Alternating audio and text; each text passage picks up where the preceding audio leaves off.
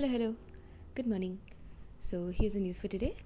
Um, under politics, the first story we have is about the sedition law. Uh, the sedition law falls under section 124A of the Indian Penal Code. So, a journalist, Vinod Dua, had an FIR filed on him invoking sedition for his criticism against the government. The Supreme Court yesterday uh, quashed the FIR, stating that criticism or dissent does not amount to sedition. A little backdrop here. The central idea of the sedition law is to curb such speech that incites violence and disturbs the public order. It was introduced by the British, who in 2010 have revoked the law in UK, by the way. Um, there's an interesting fact here. So, for all the liberal values uh, Prime Minister Jawaharlal Nehru stood for, he contributed to the first amendment of our constitution that rewrote the sedition law and made it more stringent. So, before it was defined as a speech that undermined the security of the nation. After the First Amendment, it was rewritten as speech that disturbed the public order. So, putting this in context, in 1950, when states were being reorganized, some were coaxed to join the Union, one could guess that Nehru was probably focused on holding the country together, and uh, this was done to combat uh, secessionist elements. Uh, but like we can see, such um, short-sighted acts of legislation have long-standing implications. Uh, this sedition law is currently up for review in the Constitutional Court um, because the number of sedition cases filed in India touched 93 in 2019, of which the conviction uh, the conviction rate is only 3%. Also, UAPA exists, so why sedition law? Moving on, let's see what's happening in the world around us. Um, so, the US President uh, Biden has officially recognized the Tulsa massacre that took place in 1921 by white mobs. So, Tulsa was in fact um, an affluent community where the African Americans rose to higher echelons of um, economic period, uh, sorry, pyramid. Uh, so, that along with racial hatred fueled the killings uh, but this was covered up over many, many decades by not mentioning it anywhere or changing the narrative of uh, the massacre as uh, it being a riot.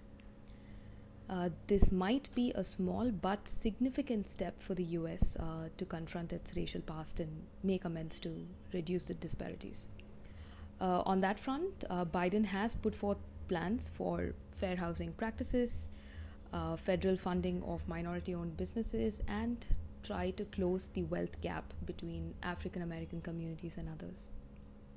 Right.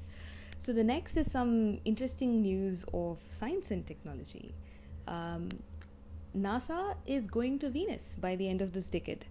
It has announced two new missions to figure out how uh, Venus, our closest planetary neighbor, became inferno like, but we, the Earth, have thrived so some interesting developments there to look forward to.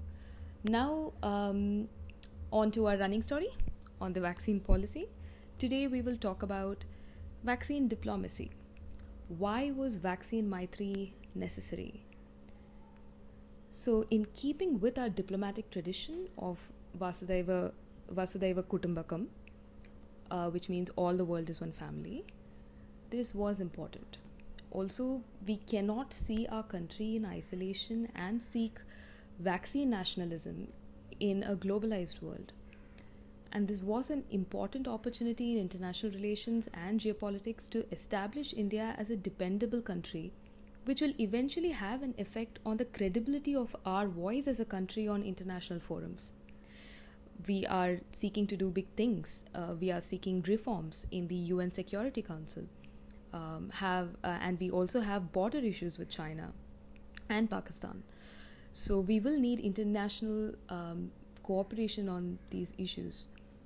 Vaccine diplomacy is a multidimensional international co- uh, cooperation move which will benefit us politically. Take, for instance, Paraguay, that recognizes uh, Taiwan as a country. So China was ready to provide its vaccines to the country on the condition that it de-recognizes Taiwan. India stepped in and provided the vaccines instead. Brownie points. So now we can count on Paraguay to support us on our causes. Um, and we have also proven our competence to manufacture important vaccines in scale uh, and in an affordable manner, which is very important. Um, because, for um, instance, the AIDS medicines, which were inaccessible for the most part to most of the developing countries until India started produ- uh, producing it domestically and made it affordable. And um, we have exported as part of commercial contracts and grants a um, lot of COVID 19 vaccines to South Asian neighbors, small islands, African and South American countries. But yes, the government should be cognizant about the domestic needs of the country and that should be on priority, which is why there is currently a ban on vaccine exports. So that's it for today. Thank you for listening. Bye.